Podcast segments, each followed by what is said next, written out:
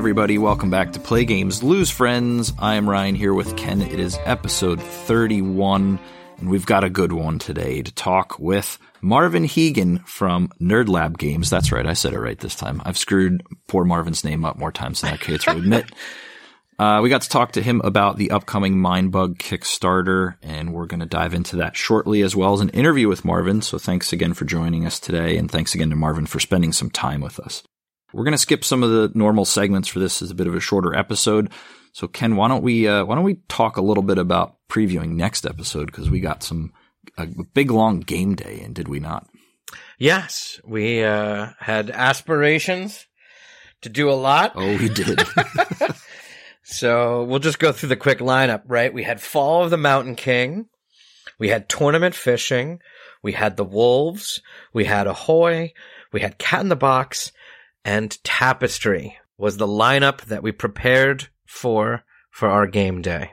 So I believe next episode we're going to dive into how that all went down, what we got to what we got to the table out of that list, uh, and and some thoughts on stuff. Yeah, I'm gonna put a little prices right in the next episode for that list. Just a bit of foreshadowing about how that all went. Uh, but yeah, it was a fun time. I'm looking forward to chatting about what we played and what we missed and why I'm kind of sad we missed some of those. But uh, you can blame me for my first choice in that day. I I don't know why it took as long as it did, but well, dear God, there we will reasons. yeah, we'll, we'll unpack that next episode. Yeah. Uh, so why don't you why don't you hop in to uh, uh, Mindbug? The Kickstarter's up. There's we wanted to get this episode out as fast as we could um, because it's going to be over soon. I think as of recording five days this evening, it's uh, five days left. So yeah. why don't we talk a little bit about the Kickstarter and, and what's in it? and I'll let you go ahead. Yeah, so we've talked about Mindbug before on on the podcast. This was a a small game that I believe was just a very small limited copies of the game uh, in 2022, maybe late 2021, if I'm not mistaken, that went to uh, Essen over in over in Europe, and they they were gone in you know the first two seconds of the show because they only had limited copies, and based on that feedback and that excitement, they went to Kickstarter with the f- original base game of Mindbug called First Contact. And there were promo packs and, and some extra stuff in that Kickstarter. Um, well, that fulfilled last year. Um, and we got to play Mindbug a lot. And, uh, spoiler alert, we love Mindbug. So, uh, we were super excited when Mindbug was coming back to Kickstarter.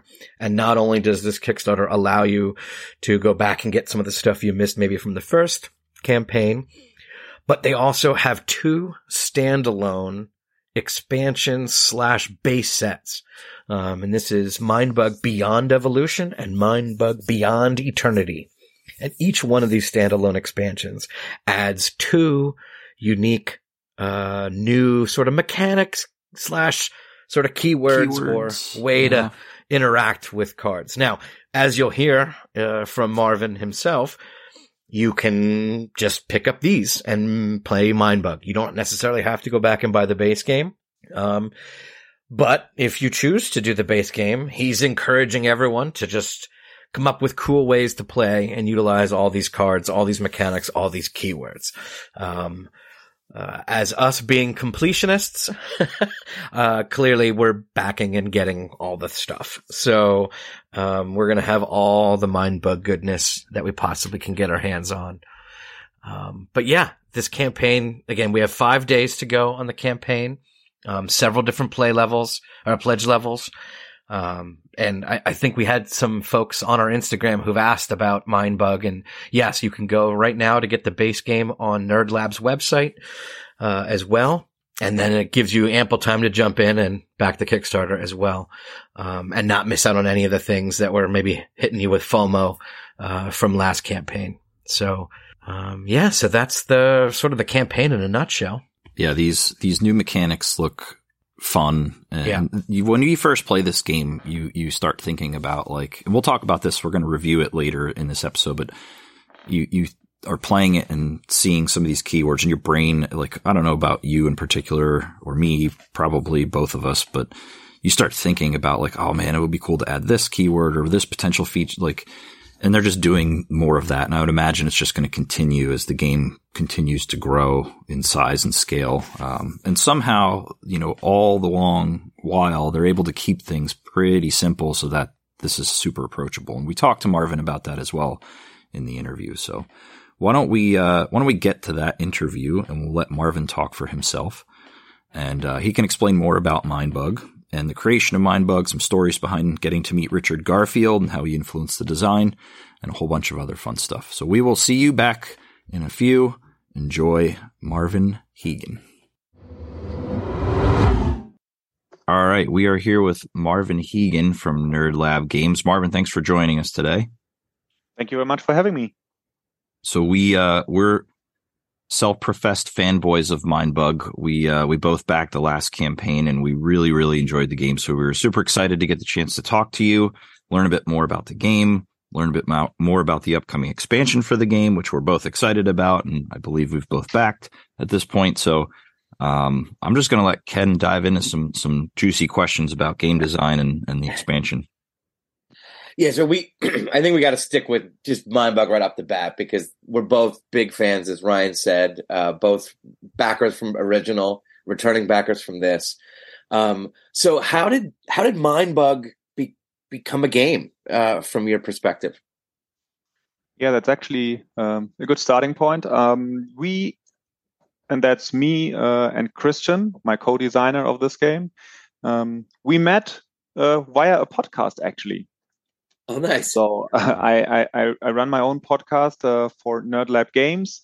And when I started my journey as a game designer, maybe like, I don't know the exact date, but maybe th- something like three years ago or four years ago, um, I thought it would be a great idea to um, start a podcast and um, yeah, accompany my journey of becoming a game designer. And what I did there is I did a weekly weekly episode talking about the progress of uh, designing um, a game and diving deep into some game mechanics um, that I found interesting, analyzing different games, and um, I also invited uh, a lot of very um, successful game designers to learn from them. And I thought it would be easier to uh, get their attention and get the chance to talk to them and ask them interesting questions when I would have some kind of audience, um, so that they wouldn't just tell me their secrets, but would uh, kind of teach a whole lot of uh, new and aspiring game designers. And with this podcast, I, um, at some point in time, had the feeling that it's kind of uh, I don't want to say depressing, but it sometimes it, can be lonely to just sit in your basement and uh, work on your own games, you know. So, um, and I, I, I, thought that many of my uh, listeners had the same the same feeling. So I thought it would make sense to form some different mastermind groups where like five or six game designers group together, meet on a regular basis, talk about their ideas, playtest their ideas so that you have someone else who kind of understands where you want to go, understands the game that you want to design, and wants to um, and helps you to yeah to get there. And um, Christian, my co-designer, was in uh, one of those mastermind groups where I also participated in. And we realized really quickly that we like the same kind of games, like this uh, dueling card games, um, trading card games, collectible card games. And um, we decided to work on one together. And we defined some core design pillars for it and um, came up with uh, the initial Mindbug idea. And I have to say that this game was very good from the very beginning. Most of most of the other designs that I see in the early phase, my own ones and other ones as well, uh, they tend to need a lot of work to to to become a, a good game. Um, but with Mindbug, we were I don't know, kind of lucky. And Christian's also a very good designer. Maybe he's just uh, uh, so good. I don't know. But the first the first idea really was already quite good, and um, yeah, that's how Mindbug came to be. So at so, what? Oh, sorry. Oh, go ahead. I was no, gonna no. Say, I was gonna say so. Uh, that's awesome, and I, you know, you can kind of tell when you play it too how quickly it works. I don't know how to describe that. It's almost like this is innate ability to know when we play games what had to go through a ton of refinement since we just play so much stuff and what maybe just kind of worked from the get go. Um, so I guess between you and Christian, at what point did all of a sudden the names Richard Garfield and Skaff Elias start becoming a part of that project? Because that's uh that's a little bit of you know little bit of gamer credit credibility leverage throwing those two names onto any game that you uh that you see. Absolutely, absolutely. Yeah, that um, is uh, also a funny story, which I'm happy uh, to share here. So, I would say Christian myself. Again, I don't know the exact time frame, but we worked on the game for at least half a year, maybe more, probably more. Um, and we tried so many different things with the game, and instead of making it much better. We we always kind of uh, destroyed it and um, reverted back to the initial uh, to the initial design, which is kind of which is kind of funny um, because we could put a lot of effort into trying different things, but in the end, the maybe the core idea was the best, uh, with having these two mind bugs that can steal yeah. an opponent's play. Um, yeah, but then at some point in time, um, I, as mentioned in the beginning of this podcast, I invited uh, successful game designers to my to my NerdLab Games podcast, and I also invited Richard Garfield um, at one point, and he he agreed to be a guest on my show, which was awesome for me because I'm a a, a Magic fanboy uh, since the 90s. Same here. You're not alone. You're in, you're in good company.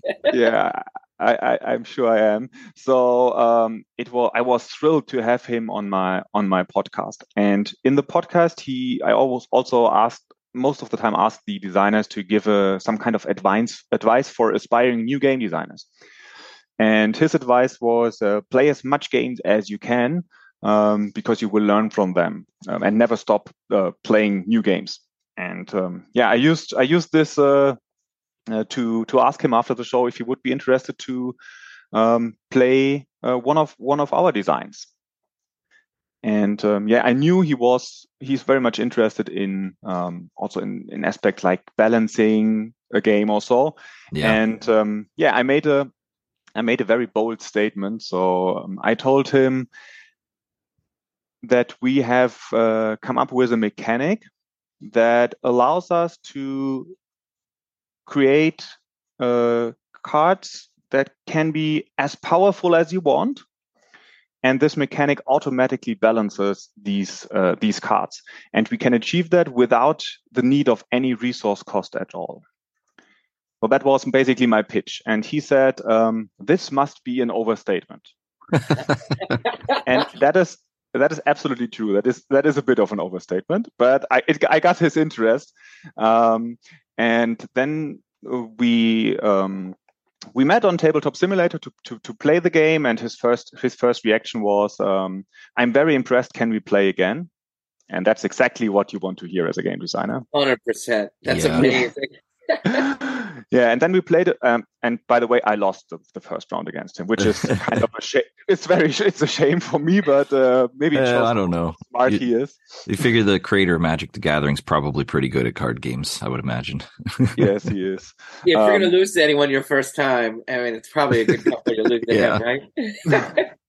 yeah and yeah we played a couple of rounds and he was um he was very very impressed by it and um on the next day he he emailed me and told me that he played uh, a lot of games um, in the meantime while i was sleeping actually um due to the time difference and um he was also he said he was a bit concerned in the beginning because it's just a small number of cards um, so he was concerned about the replayability and that's why he played a lot of games in the meantime. Um, and he said, "Oh, I'm also very impressed about the replayability. I would not would not have expected that from so so few cards."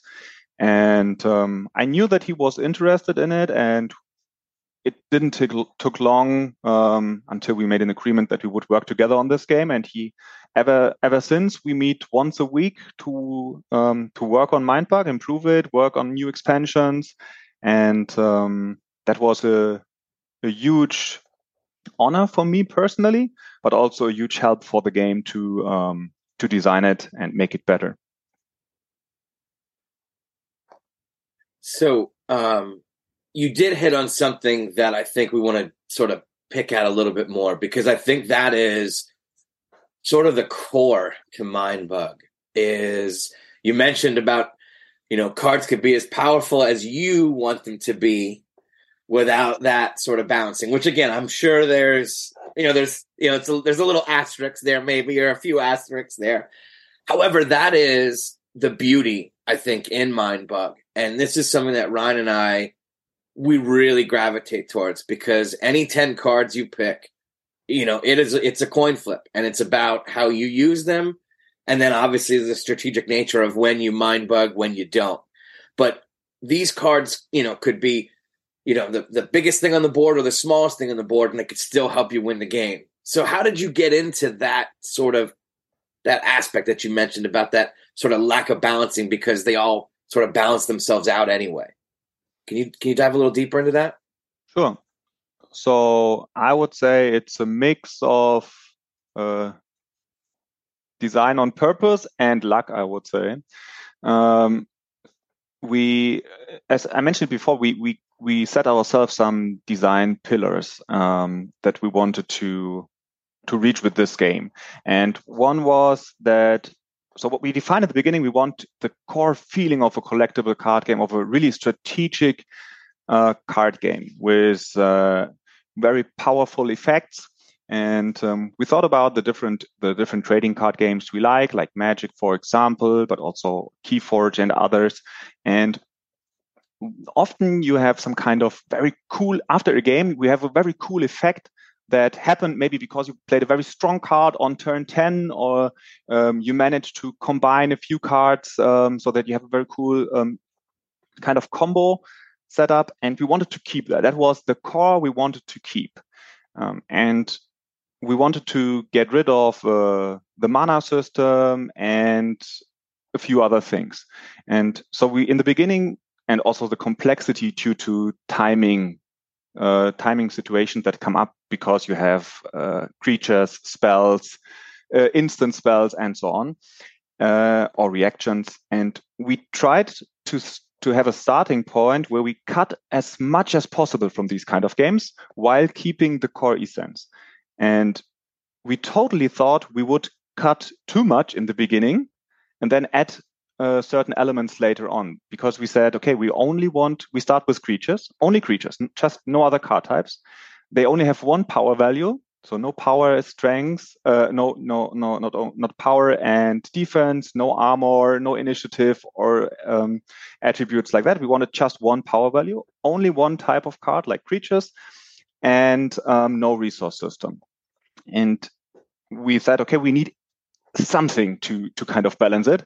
And this is where the mind bug mechanic came came to be, where we said, okay, um, if someone plays their strongest card on turn one, they we need something to pre- some mechanic to prevent that. And we came up with the mind bugs, and we didn't expect them to work that good, to be honest. So that was the luck part that I mentioned, because they did not only solve the um, the kind of balancing of the cards, they really also helped to add a completely new strategic layer to the game and evolved into yeah the core mechanic of the game the name giving mechanic in the end. And um, that was yeah as mentioned the purpose part but also a little bit of luck because it worked much better than we expected it to be. Yeah i think the that happens a bit more in design than i think people sometimes care to admit or acknowledge. There's a lot of that you know, starting with the core principle, getting into some additional mechanics, maybe overcomplicating it too much and scaling it back. And then all of a sudden there's that sort of one lucky mechanic. We talked to, um, to Kyle Rowan from Weird uh, Games in our last, uh, interview episode. And he kind of mentioned the same thing with Vagrant Song that they were looking at like a card based system for some of the, uh, you know, the uh, enemy actions, and they ended up just falling back to something that was already in the game to do, and it just worked out so much better. So I think that's a pretty common thing, but it's also something that just tends to be kind of neat when it works out. Um, Mindbug's got a really kind of goofy, tongue in cheek card set. Uh, some great names for some of the cards. You know, I, I was looking at the Jazz Dog this morning. Like the game is ridiculous in some ways. Um, which is a good thing. I think it, the lightheartedness is, is fun and whimsical. Did you guys always kind of have that theme there or was this kind of, uh, you know, something else at one point? And how did you get to where you're at today?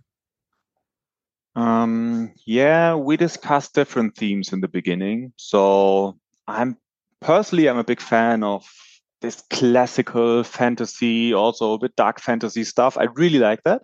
Yeah. Um, and I would even personally, I would probably even prefer that for as a theme for the game.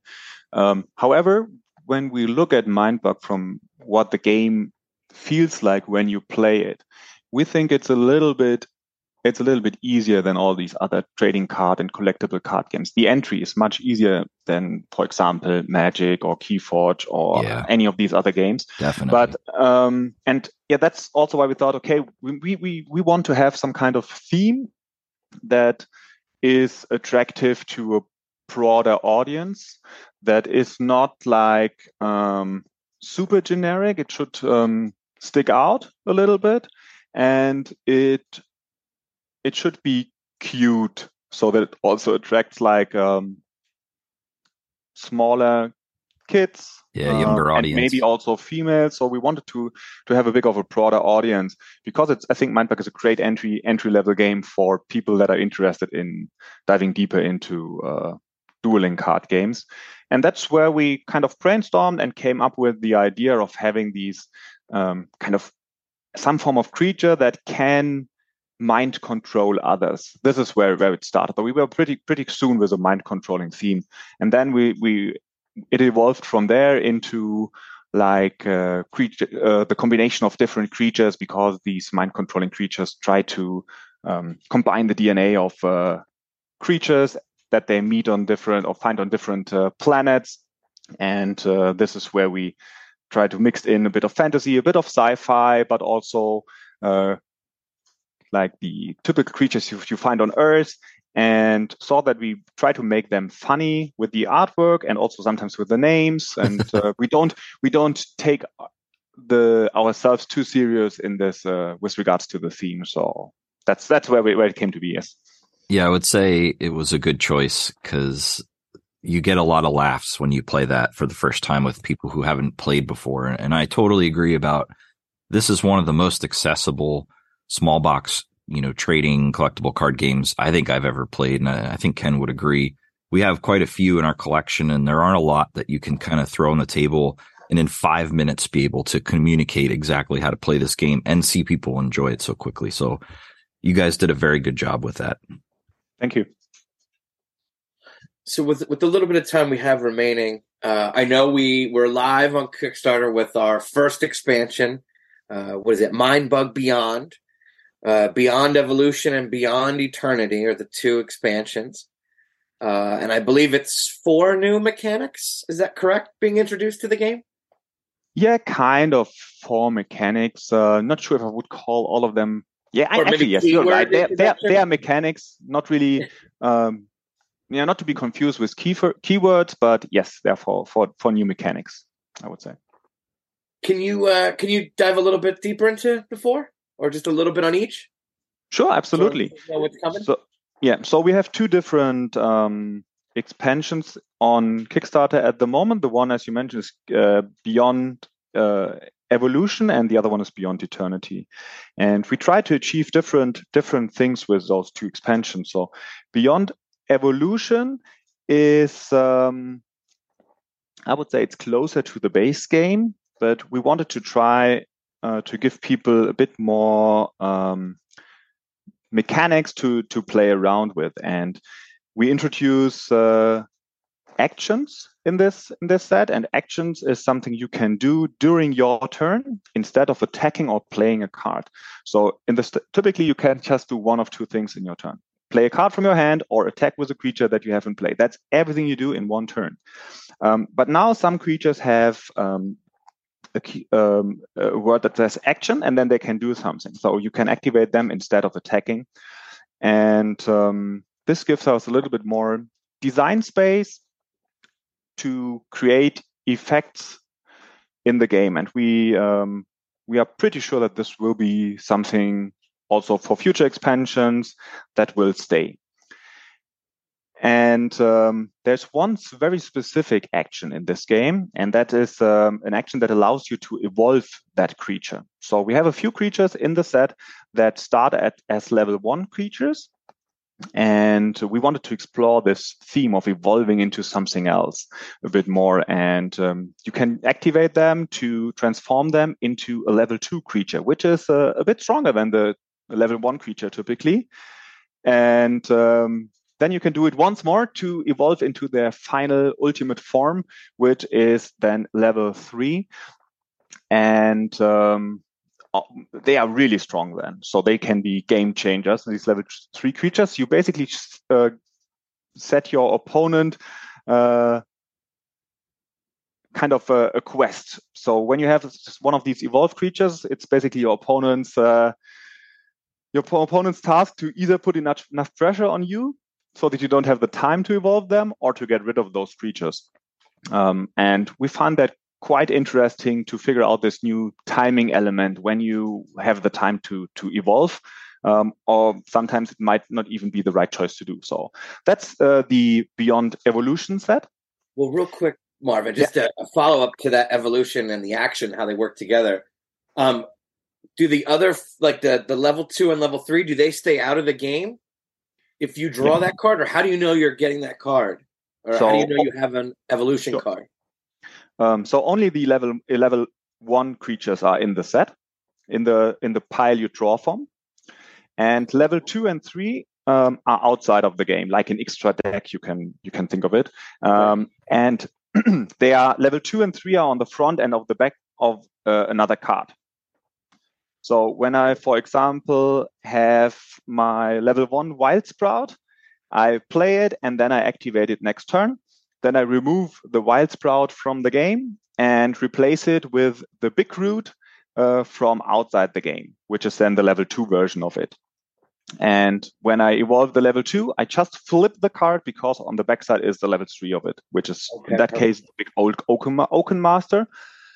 And if for some reason the card would be defeated or put back into your hand or whatsoever, you put the level two level three card out of the game again, and you get the level one back into your hand, your deck, or your discard pile. So you will always only get the level one card to to play or um, have in your discard pile. And can you mind bug the second evolution when it no. evolves, or you can only mind bug the level one? You can only mind bug the level one, so you need to make okay. the decision early on. All right. Okay. That that definitely uh, adds a little more turn angst and, and mind bug angst to the game. I like that. Absolutely. Yes. Um, all right. Sorry. I, I just, that, that was something I've been curious on since the beginning of the campaign. yeah. um, so thank you. Um, all right. So Beyond Eternity is the next yeah. one, right? Yeah. Beyond Eternity um, has a bit of another angle. So Beyond Eternity is, we wanted to explore the discard pile as an additional resource in this game. Um, and we did this by um, adding a few mechanics there. One is that some cards have effects while they are in the discard pile. It's like you can consider it like a permanent, like an enchantment or so in in Magic. And um, but you need to get that card to the discard pile first. And um, we used as a thematic aspect to it, we use like cards that you already know from the base game that come back as a blessed or a cursed version of that card. And if a blessed card goes to your discard pile, it comes with a benefit. Like, for example, um, all your creatures get plus one power. The blessed shield bugs grant you that while they are in the discard pile. But there is also a cursed version um, that um, kind of have a neg- have a negative effect in your discard pile, and um, that's one aspect of the game. And the second new mechanic is the boost mechanic that allows you to take cards out of the discard pile and use them as plus one counters for your creatures. So you take a card from either discard pile and put it uh, face down below one of your creatures, and that face down card now counts as a plus one counter. So we give you a little bit more agency in this set as well to um, create your own creatures. Like um, you could have a a hunter that you buff a lot of times with this boost mechanic so that you have a power 10 hunter, for example, which is ridiculously strong card that is super hard to beat. Um, but you will have to put a lot of work into that, into that creature and you put all of your eggs into one basket. So it's a bit of a risk as well. And, um, this is how this uh, Beyond Eternity set works. It's a little bit more um, combo based, I would say. So there's more, a little bit more going on. It's a little bit more strategic than the other ones, um, and uh, I think it will definitely appeal to people who have some kind of magic background and so on, because uh, you you have to take into account a bit more cards than uh, in one of the base sets, I would say. And just real quick, another follow up. when you do the boost, can you take from any discard pile, or is there certain cards that take from your opponents versus yours, or how does that work? Um, you t- you can take from any discard pile. Okay. And when a card is defeated that has boosted cards uh, below it, all those cards will go into your discard pile. So this can lead to situations where cards go into your opponent's discard pile, give some kind of benefit to them, but then you boost them on one of your creatures. This creature is defeated, and then this card that gives you benefit while it's in the discard pile now certainly is in your discard pile, so you get the benefit. Um, and this is kind of um, how this game evolves um, a little bit. That you kind of fight over the the discard pile cards a little bit as a resource and find to uh, get chances to leverage them.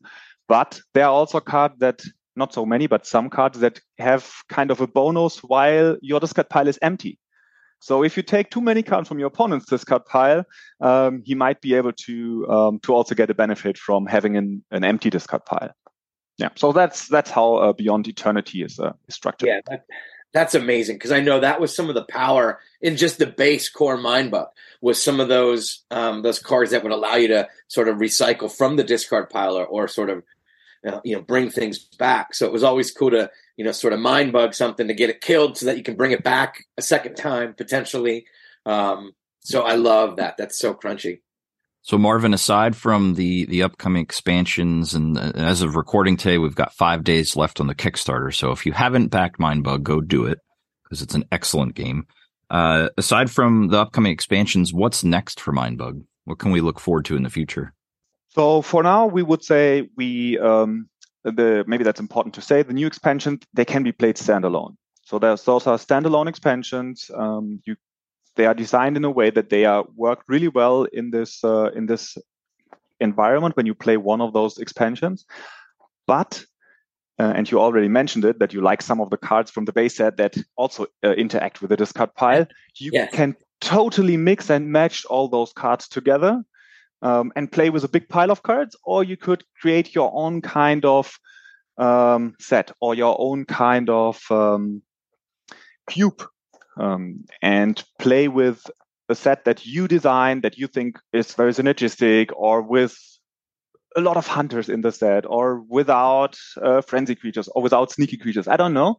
Um, so we encourage people to explore new uh, game modes with uh, with the new expansions because they now have uh, the first time they have a, um, a bigger card pool.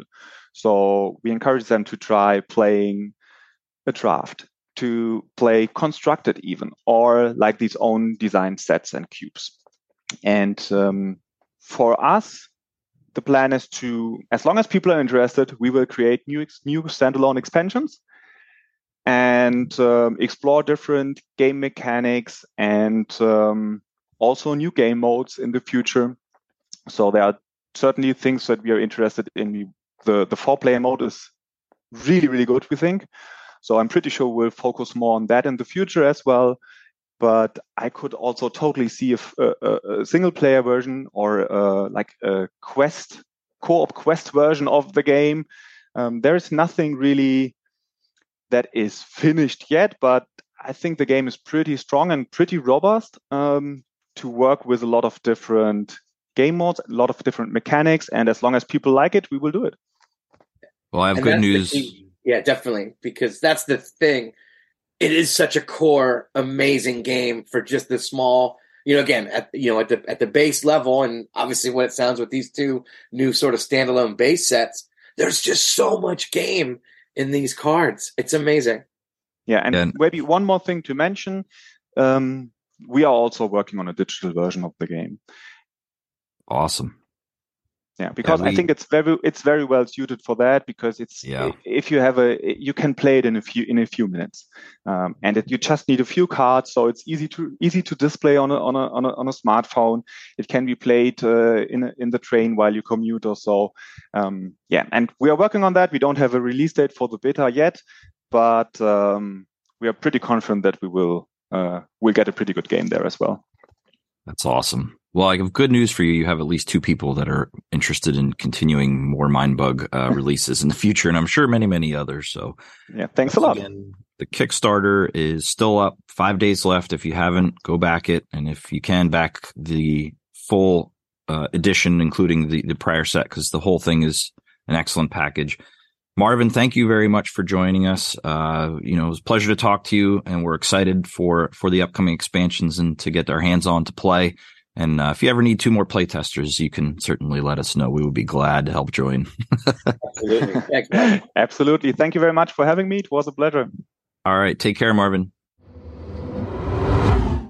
All right. We are back. So that was, uh, that was a good talk. It was interesting to hear how the whole Richard Garfield situation became a thing for them and, and how his name got attached to the project. Yeah, and the exciting part too is also how much stuff they had in the beginning that maybe is now in these new expansions, but Yeah. then more than likely how much stuff is still yet to come with this game because um they have such a good foundation built and a good uh Yeah, sort of absolutely. balances we'll talk about here in a second already mixed in or sort of nicely coupled with the game. So yeah, I, I Yeah, I'm just curious to see too, like the cadence that they do this, like if it's going to be just an annual release, because uh, you know, like I mentioned earlier, we there's so many things they can potentially add that are going to still be really fun mechanically and still jive with the game, but still be fairly simple in terms of gameplay and approachability. So, and he kind of mentioned some of that too, like they really focused on trying to make that that collectible trading card game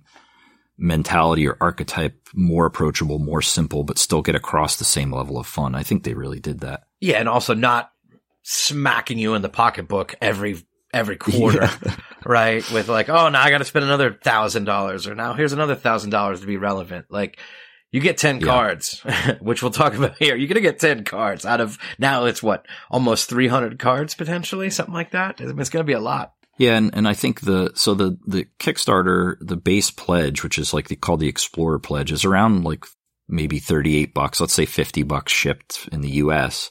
You're getting 104 new cards. You're getting life trackers and the promo pack, and they're all boxed. So it's a really good deal for like out of those 104 cards, you can play standalone like you mentioned, or you can add them to the base set if you have it. There's an Yeah. absolute crap load of replayability in that, like just tons of it. Yeah, it, I'm ex- I'm so excited. I just not that not that we needed more Calm down, Mindbug, calm down. right? Right, because Mindbug was amazing, but just the fact that oh, they're gonna these new mechanics. I love that new evolve mechanic. I'm so excited for Yeah, it. me too. And I Um, love what he mentioned about you can't steal them after they've Yeah, started I was evolving, which I is another layer of play I was not expecting to see with that mechanic. Yeah, I mean, but just imagine down the road, maybe there's like a a special mind bug that you could play it from your hand to stop an evolution or to steal an evolution, which might be kind of You're right. cool, right. Like it just it just opens up possibilities. So I'm just super excited, super excited. I, I also I'm not backing that tier, but the the functional playmats that they're including, one of the artwork for the new one has a smiling toaster on it, and I really want that, but I'm not. I'm just gonna hold back and not do it. I Yeah, saw that earlier today, and I was like, "Oh God, a toaster! Why does that? Why is that drawing me in?" It is adorable, yeah. and and uh, I, I again, well, we're gonna get in the art, right? The art is one of the things that I just I gravitated towards this game. I love, I love the artwork. You obviously you heard Marvin talk about it, right? Like it was it was geared towards a, a more broader audience, both for younger players and and female players. Um, so I thought that was kind of cool. Um, as you heard, he's he's an old school magic guy. You know, so are we um, which again, the art and that fantasy mythical creatures is what sort of brought us in to that game two years ago, back in the mid nineties. Um, but, um, but uh, yeah, I just the art is just super cool. Yeah, it's really good. So right. let's uh, Enough to gush, and- gush. get into it. well, we'll just gush with the formal structure this Yeah. time. Uh, we're going to review Mindbug, but before we do, why don't you just uh, quick dive into? So our reviews are theme, balance, fun, component quality, replayability, with a final score. Uh, we rate from one to five, well, zero to five technically, but if anything's getting a zero, we may not even yeah, we may not even be talking talk about, on it. here. yeah. Or maybe we should just to warn people. Uh, and then we also give it a final, will it make you lose friends? Yes or no? Um, before we get into the review, do you just want to quick give like a Sure. short overview for those who haven't played how the game works? So at the beginning, it's it, it, right now, uh, and it seems like there's a new version, and he uh, Marvin talked about it a little bit, a potential four-player version. Um, but essentially, it is a dueling card game, uh, one v one or two players, uh, where you just get a random pile of ten cards. Uh, you get three life points, and you get two mind bugs. And on your turn, you can do very simple. You can play a card or you can attack with one of the cards in front of you. And once you reduce your opponent's life total uh, down from three to zero, you win. Now, the interesting part is these mind bugs. Again, you get two per game. And what a mind bug does is when an opponent plays a card, you have a chance to mind bug or steal that card. So you play one of your mind bugs and then you gain that player's card. The ability on that card then is yours. So if it's an in play ability, like when it comes into play or to, I think it's deploy, I forget the keyword, but when, when the in play ability triggers, you get that ability as well. Your opponent does not. Then your opponent gets to take another turn, which potentially you could mind bug a second time and take their next card. Um, but then you'll be out of mind bugs and you'll be forced to try to whittle them down to zero with what you have. Um, at least from your deck and cards in your play area. What did I miss? I think that's pretty, pretty straightforward. There's no redrawing. Yeah, Once your I- deck is done, your deck is done. Um, Although you can come dip into your, your sort of uh, the discard pile slash Yep. graveyard a little bit with Yep. some keywords and some abilities. But yeah, I think you, you got the gist of it. It's a real quick hit, 10 cards. Let's go at it. 1v1 card game.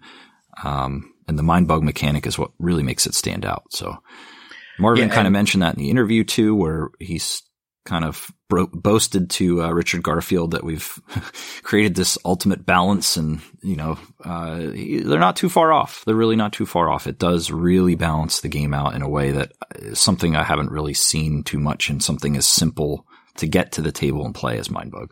All right, let's uh, let's start talking review. So I mentioned the categories before. Let's kick off with theme. Uh, I'll, I'll go first Okay. this time.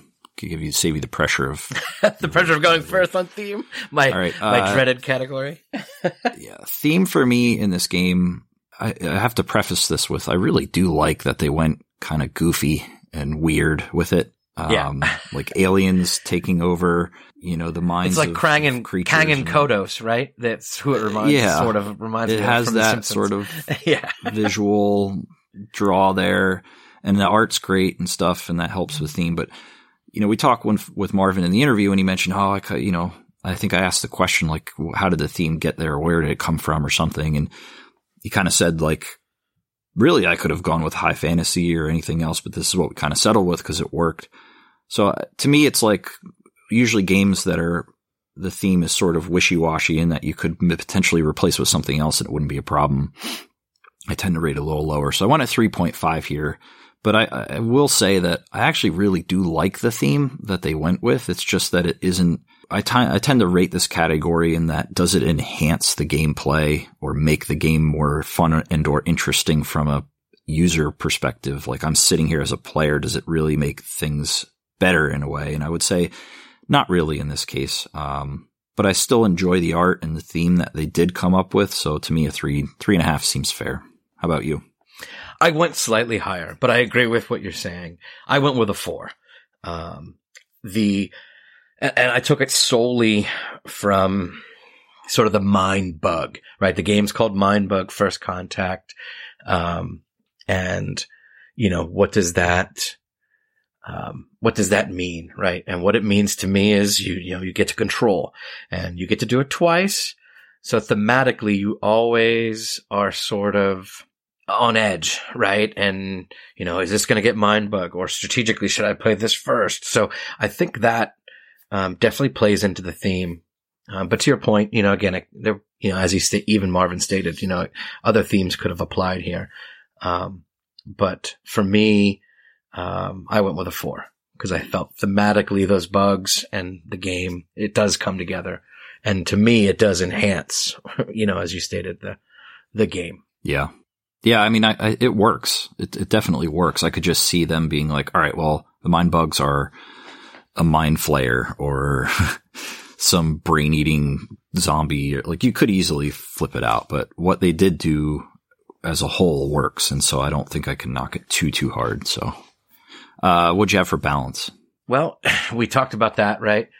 They almost have a perfect system, right? Or a very balanced system because you could play the smallest little character and its ability is monumental. Um, or you can play this big baddie that keeps stomping down the attack tracks, uh, and is almost, uh, tough to beat. So, and then having that mind bug to balance you out, I think it's a five for me from a balance. Uh, anyone can win at every given moment. You never know what 10 cards you have and you try to make the best with what you got. So I went with a five. I'm close. I'm a four and a half. Uh, and the only reason I put it there is because I have, we have played some games where one side has just an incredibly synergistic set of 10 cards and the other side not so much. And that can lead to just a rampant stomping. Um, that doesn't happen often, but it is there and the potential for it is there it's not such a huge knock on balance as, as it is maybe your ability to shuffle cards well.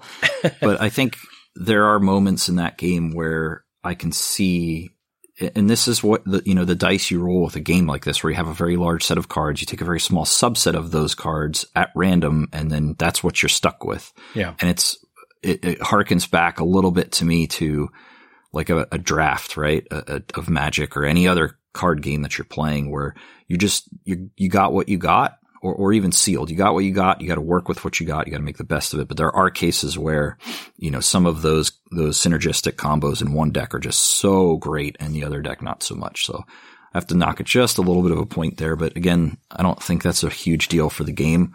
Um, it really doesn't happen that often. I, I hear what you're saying. And we made the joke, right? Play better right? Yeah. you know, um, you know, and, and, this is the piece that is very Keyforgy to me, right? Or, or harkens back to Keyforge, right? Where, yeah, like you open a deck Absolutely. and that's your deck. Now, granted, some decks were definitely more swingy than others. However, I feel like your play style and how you use what you got is really the key. And to, and yes, you could randomly get a more synergistic pile of cards. But the people in this genre who play this can find ways and can find strength in cards uh, differently than other players of the genre. Um, so to your point, yes, it could feel like you got something like that, but I don't. I don't want to use that necessarily as an excuse. You know what I mean? So what you're but saying is I'm bad at the game, basically. I'm not saying you specifically. but if you want to use that one excuse where you got smashed and mind bug by me, I'll take that. Yes, that's fine. I think I did hand you a tissue after, right? Valid argument. No, I don't think there were tissues. And that was immediately after before I beat you, so Yes. but I didn't but I didn't whine or cry or come up with an excuse. or Daka gave a half a point. Yes, exactly. no, I, I think I agree with you, and maybe my opinion would be slightly changed the more games I get. But for yeah, now, we definitely got to play more Mind Bug. It's so good to get to the table, and it should be. Yeah, it is. It's a crime. We've talked about played it. more. Yeah, we've talked about two a two player game day or game night or whatever. That that just needs to happen at this point because we just have so many of them that's on that list. Or find a way to make it work for four players. I'm sure we can. I, I can't remember if there's a full four player set in the rules. I think there. I think yeah, there was. I think we. I'm definitely going to go hide for it, uh, hunt for it. Yeah. Yeah. Uh, fun. So to me, this is an easy five. This game mm-hmm. is just straight up fun. Uh, I really love small box card games. I have a lot of them. I enjoy playing them. I know you do too. There aren't a lot that I have for two players that I feel like I could take to just about any mid-weight to heavyweight gamer with full confidence and know that they're going to have a good time playing it along with me and also still have some of that competitive nature. This is probably tops or top three on that list of games. Um, it is really fun all the time. And we'll get into replayability later, but part of the reason it is so fun is because you just don't play the same games twice. And yeah. with this Kickstarter coming in and an additional 104 cards being added to the base set, holy crap, we're going to have a lot more fun because there's just going to be so much variability between games. Uh, you know, different player skills add into that, different people and personalities. It's just all that together in a two player game that is something you can just carry in a box, plop down and crank out three games in, you know, 30 minutes. Fantastic. So easy five for me. It's also a five for me, um, based on everything you've just stated. Um, but also, uh, to add to it, we taught it to what another 10 people between the two of us, right? Outside yeah, of just you so. and I learning the game. Um, and that was, uh, one of the smallest teachings ever in a card game. Now, granted, having a little bit of the magic background or, or a Keyforge background helps, but it's not detrimental to entering, uh, and playing this game. Um, if anything, you might, you know, need to go back and try that too. This could be a gateway into those types of games as well. Um, but, but it's a five. It, there's nothing but fun in that little box. And now we're going to have three little boxes of fun. So I'm super excited. Um, one thing too, Ryan, I was just, as you were talking, I was kicking around an idea. What if we, you know, when we get the two new expansions, what if we did a draft where like we'll have p- pools of each base set out and you draft from each pool to make your 10 card deck. I think that might be kind of cool. You so had me a draft. yeah. you, you, just say the word draft and I'm like, yep. uh, yeah, okay, I'm in. It doesn't matter so, what it is. I'm just thinking maybe that might be kind of cool. Yeah, I mean, we we've played a lot of like what I'll say is just vanilla, straight up one v one Mindbug. Yep. We have not really explored some of the possibilities, and I, it's one of the things I think is a cool feature or strength about this game. Like it's the simplicity allows for some player invention. And I almost feel like that Marvin kind of said that a little bit in the interview that it's almost intentional in a way. And I, I just really like that. I really like that the design went in that direction and yet they're still choosing to grow it organically through yeah. just adding new keywords and sets and stuff. But like we can kind of decide how we play. And I, there's that level of freedom and player agency on how you want to consume a given title is really cool. I like when games and game designers do that kind of thing. Well, I mean, a good example of that too is just look at Commander, right? In Magic. Um, yes. Commander was a style of playing Magic that was in sort of the underground or in the card shops, right? And then Magic, you know, there, then, then local shops started doing tournaments for Commander and you would show up with your other, your other two teammates and you'd go head to head in a tournament with your three commander decks. And now they actually made it a product and it's a sanctioned aspect of magic where you can just buy commander products. If that's all you are as a commander player, they try to make decks that would be good for that format. So, and, and cards specifically for that format that, you know, uh, so I think that's great. And, and it seems like Mindbug is definitely following in that footsteps. Um, and obviously our community has you know, ideas and stuff. So it's just going to keep growing. Uh, but I love that. Yeah. Yeah. It's always good to listen to your player base about what they want and, and see what they're doing because you can draw a lot of good ideas from that. Not every designer gets everything up front. And I'm sure Marvin would agree with that sentiment. Uh, component quality. What did you have? It, it's just basically a set of cards right now. Um, so with some of the new stuff, the, it could go up, but I went with a 4.5. Uh, I couldn't really knock it too much. Uh, the reason why I did ding it that one point was, um, it could have been nice to get some, a, a, sort of life tracker or some sort of life counter, uh, in the beginning, but I guess you couldn't fit it in the box, um, because basically the box with, uh, now this is sleeved right now from the first Kickstarter basically takes up that whole box and there is not a lot of wiggle room. Um, technically what you're supposed to do is just use three of the other cards that you don't use as your life total. Um, it might have been neat to just have three cards that, or six cards that would have been your life totals. Might have been kind of cool. Um, which couldn't have maybe taken up too much space in your box. Might have been another good excuse for some cool artwork, you know? Um, like sort of the, if you think about the Keyforge keys, You know, there there, there might have been some way to do that. Um, but again, it's it's a box, it's cards. You sleeve them, you're good to go. So I went with a 4.5. Same for me. It's hard And to rate art, card games. I guess like the art, right? Yeah, Yeah. Art sort of goes into the component quality, right? The art is fantastic. So yes. So yeah, I've kind of had the same same sentiments. Like card games, hard to rate, but for for what it is, it's a four and a half for me. There's no real dings. Same same thing with the you know the mind bug uh, cards are great. I do think the life tokens could have potentially been added or a tracker, but no big deal. Like you can figure that out. It's only three anyway Yeah. or whatever. So um, yeah, I just think as a whole that it's it's a really well made product. The card quality is nice. You know, I got we both got the the or actually did you get the box with the first printing? I did not, and now I'm kicking myself because now I'm going to have three little boxes on the shelf, which you can have it all in one box. So, grumbles. I can and I almost wish I didn't have it because I'd rather just have a couple deck boxes, honestly. Like these small box card games, one of the draws is that it's just a small amount yeah. of space. Throws in a and- backpack, throws in a pocket. yeah, it's it's pretty great to have that type of thing. So, but I, I think you know the box itself and storage for everything was great. So overall, four and a half. Not uh, not disappointed and looking forward to what they're going to have to offer in, in the next one. And the playmat was nice too. I should mention the playmat was nice from the initial one. Uh, so I guess the last one here is replayability. Replayability. Yep. I went with an easy five. I mentioned it earlier. This game has a crap load of cards. There's a whole bunch more coming. They all are very different. They're all very powerful. We do, you know, we've talked about that before too. Every card feels like it's overpowered, but when every card's overpowered, then I guess you're pretty well balanced in some fashions.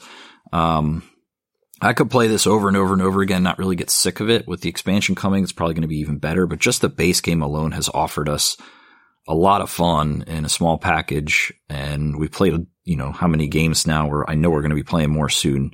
So this is an easy five for me. And I'm looking forward to getting even more mechanics over the course of time. This, these expansions are going to add obviously some more, but I'm excited to see where they go with it because the more they do there, the more space they have for design with keywords, the more interesting interactions that are going to come about and just kind of exponentially add to that replayability. So easy five. Again, just another five uh, from me. You know, you you you hit the nail on the head.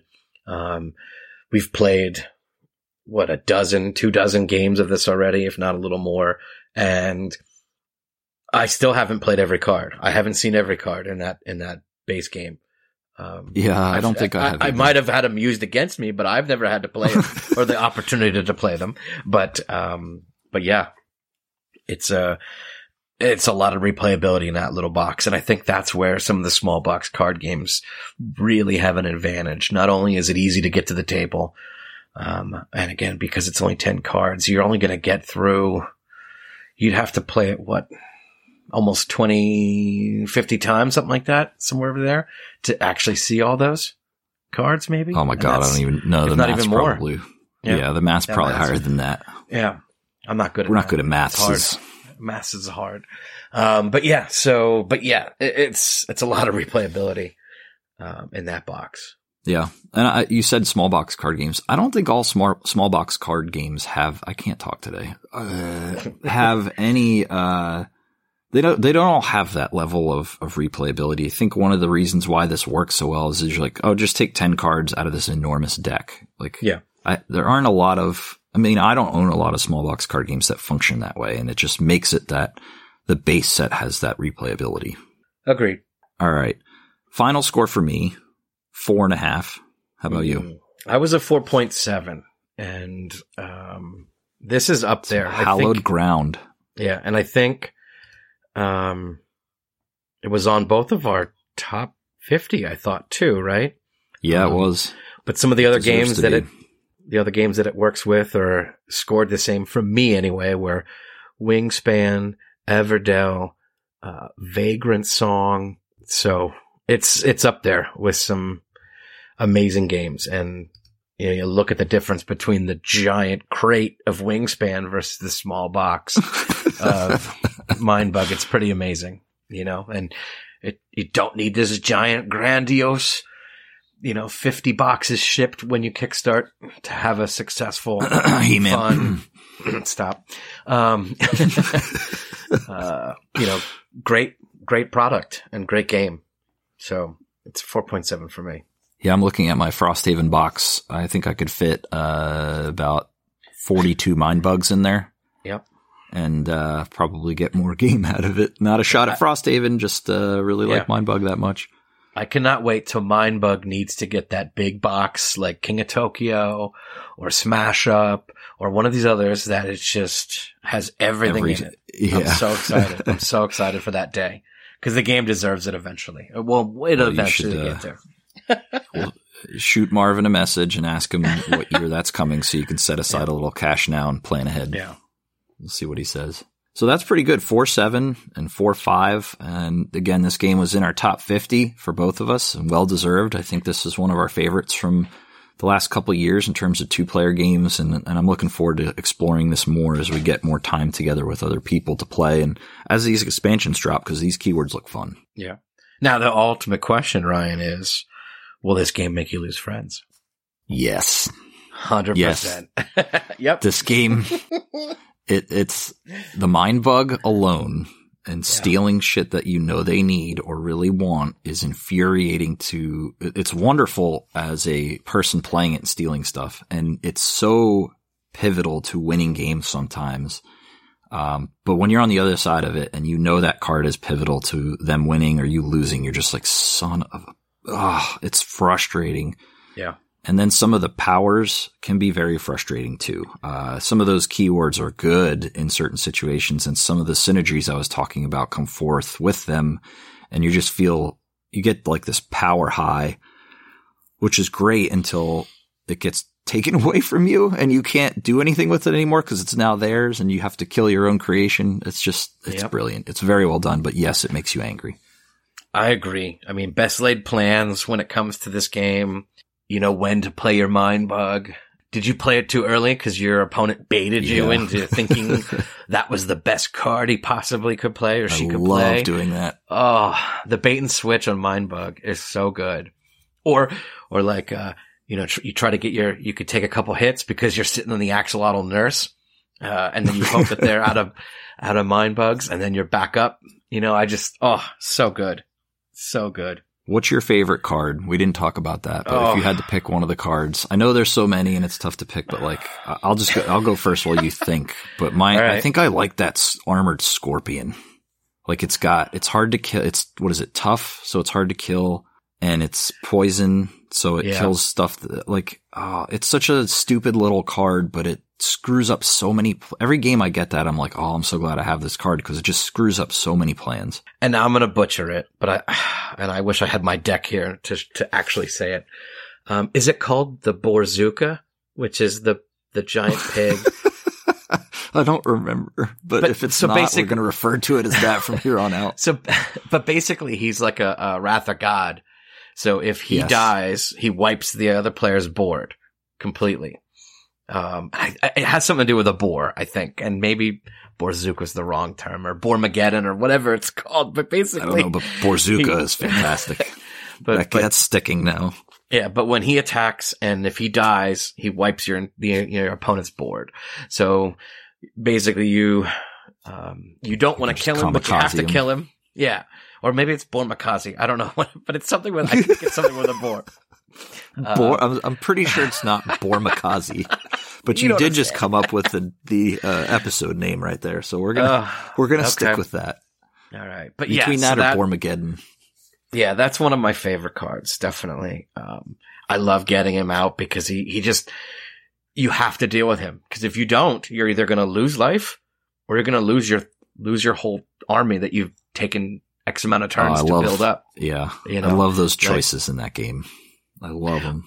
but he's also a good decoy. Like if you have something, if you have a, if you know you have a way to deal with him, if he gets mind bugged, you just basically not only had them waste a turn to mind bug it, it gave you another turn to then potentially take care of it. You know, so he's a really good decoy for a lot of different reasons. And, and just, I don't know. I love getting him and playing him. Yeah.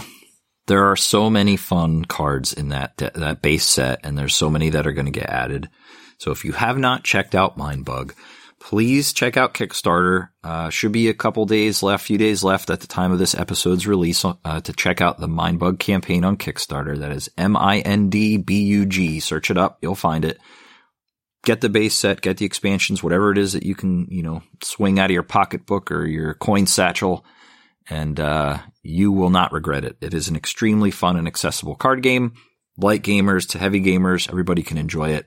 And I just want to thank uh, Marvin and Ken for setting up the interview. But thank you, Marvin, for your time. It was a pleasure to get to, to speak with you, and uh, hopefully we'll check back again in the next expansion. And in the meantime, we're all very, very excited to get uh, to get the new expansion and get it to the table. Yeah, and then just the last piece, um, as I said my thank yous to Marvin for giving us your time and sorry for the mix up with stuff. Uh, so I do appreciate you being flexible, uh, with the time zones and everything. Um, but, uh, Marvin did mention that the digital version of Mindbug is in, is, is coming soon from a beta perspective. And if you are, uh, on the Kickstarter right now, you could check the link, uh, in the updates uh, to sign up to become a beta tester. So uh, we'll I sent that around to our group. Um, but yeah, uh, Mindbug Digital w- with the success of Snap and Hearthstone and all these other board games that have uh, gone digital. I think Mindbug is perfect for that. So it's going to be super exciting. Uh, and yeah. potentially get, would get us more Mindbug played because playing, you know, in on your phone is going to be huge. Yeah, it's just going to pull time away from Snap, but I think that might yeah. be okay. I'm okay with I that. Mindbug's Bug's a better game. yeah, hundred percent. At this point, there's no money going into it, so that helps too. Uh, but hopefully, at some point, maybe they figure out how to monetize, and it gets to be one of those competitive games, and people just flock to it because I could see it doing that. It's just one of those pure Dude, forms of card gaming. And I know I butchered the name of that card. Hopefully, there's at least a boar on it, so I'm right. at some, I don't aspect. remember, but I'm telling you that's the episode name now. I just have to pick which boar disaster I want to use. So keep making dumb stuff up, and we'll keep using it. Yeah, It works. I like Borzooka the most, but we'll see. I, I thought he had a big cannon on his on his haunches. I can't remember the art, but I know it was, I hope there was a pig in it, or I'm completely wrong. This is going to be so bad. I well, guess we'll find out on the next gave episode. Marvin a new idea. yes. So. All right.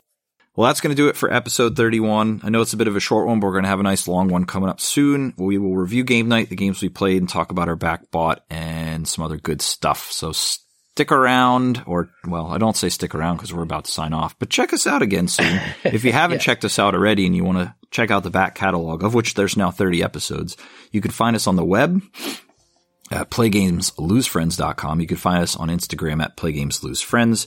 You can find us on Twitter at PGLF Show. You can email the show if you have something you want to cover or talk about, you want to hear us chat about, some games you can recommend, anything you'd like. Uh, you can contact contact us via email. I still can't talk at playgameslosefriends at gmail.com. If you like the show, please leave a good review for us on wherever you get your podcasts. It helps us get the show out to more people. And we just like the feedback too. Anything constructive is always welcome, or if you just yeah. want to call some dumb nerds, that's fine too.